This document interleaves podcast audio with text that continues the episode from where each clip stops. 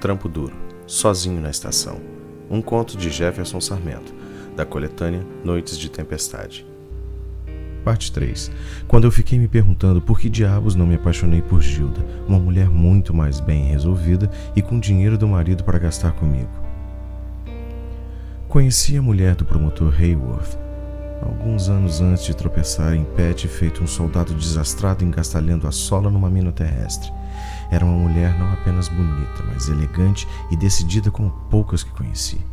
Ou por outra, jamais tive o prazer de ser apresentado a um igual. Atrevo-me a dizer que jamais houve uma mulher como Gilda Hayworth.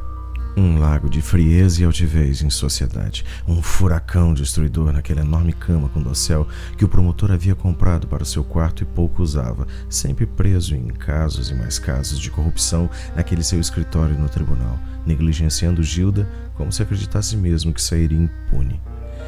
Senti uma fisgada de anzol na nuca enquanto decidia se ainda estava viva ou outra coisa. Fui abrindo os olhos devagar, vendo estrelas e passarinhos de desenho animado dançando em frente aos meus olhos. A sala estava às claras agora, e aquele aperto que eu sentia no peito não era a angústia do amor não correspondido. Ah, não. Eram cordas amarrando-me aos pés do sofá. Ouvi o ruído de um isqueiro acendendo. Virei a cabeça.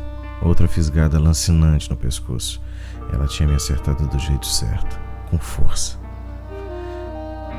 Pensei que não fosse acordar mais, ela disse, acendendo o cigarro. A arma com cuja coronha me acertara estava na mesa, muito longe para que eu pudesse pegá-la. Por um instante pensei que tivesse morrido e que a Vênus em pessoa estivesse aqui para me dar as boas-vindas. Pouco do seu cinismo, você se atreve a voltar aqui depois de tudo.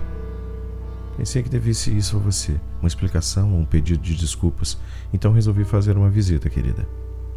E as pastas que estava levando? Encontrei jogadas por aí e resolvi guardá-las. Não teria nada a ver com o súbito interesse do bicheiro pelo testamento do alemão. Hum. Gilda não era uma qualquer, mas daí a supor com precisão o motivo por que eu estava ali. Vou lhe dizer por que está aqui, ela me desafiou. Jogou para trás os longos cabelos castanhos e me encarou com aqueles olhos que derreteriam as calotas polares. Entendi depressa como foi que ela convenceu o promotor a não me perseguir depois daquela noite. Quem é que conseguiria contrariar uma mulher daquela? Um certo advogado com ar de débil mental procurou você porque o bicheiro sequestrou sua mulher em troca do testamento do alemão. Ela continuou. E você veio aqui porque sabe que o meu marido foi quem embargou a obra na praia de Quatzuan, que era propriedade do alemão. Por que você pediu ao seu marido que não fizesse nada comigo? Naquela noite, rezei para que ele acertasse você, não na sua bunda. Queria que acertasse entre as pernas. Fiz uma careta. Mas depois. Depois. Depois nada, ela cortou.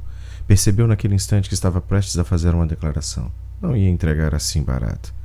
Agora, ela olhou no relógio, você tem 15 minutos antes de o promotor chegar para me dizer por que eu o deixaria ir. Você não teria coragem de me entregar. Eu diria para o meu marido que você tentou me estuprar. O quê? Eu contei a ele que você era apenas um pobre diabo apaixonado que não tinha suportado meu decoro de mulher casada. Ele acha que você é uma espécie de doente de amor por mim. E ele acreditou que você nunca cedeu? Ela colocou o cigarro na minha boca. Traguei. Que homem não acreditaria numa mulher santa e distinta como eu? Que idiota, pensei. Vamos, dá cá uma boa razão, Gilda insistiu. Se o promotor me pegar aqui, possivelmente vai me matar. Pedi uma boa razão para soltá-lo e não para me animar a esperar o meu marido. Acho que mereço coisa pior que a morte, considerando o tanto que a fiz sofrer. Ela sorriu. Ficou me olhando com um ar divertido, do tipo: ele é um canalha cínico, mas é o melhor canalha cínico de todos os tempos. Sou eu. Você não vai ter conserto nunca, sentenciou. Quer mais? Você me desamarra, me entrega as pastas, eu salvo a mulher do paspalho e ela volta para ele. E eu mergulho no sofrimento outra vez. Vou passar meses enchendo a cara de uísque vagabundo e dormindo na sarjeta. Como se sente sabendo que ela trocou você por aquele. aquele. aquilo?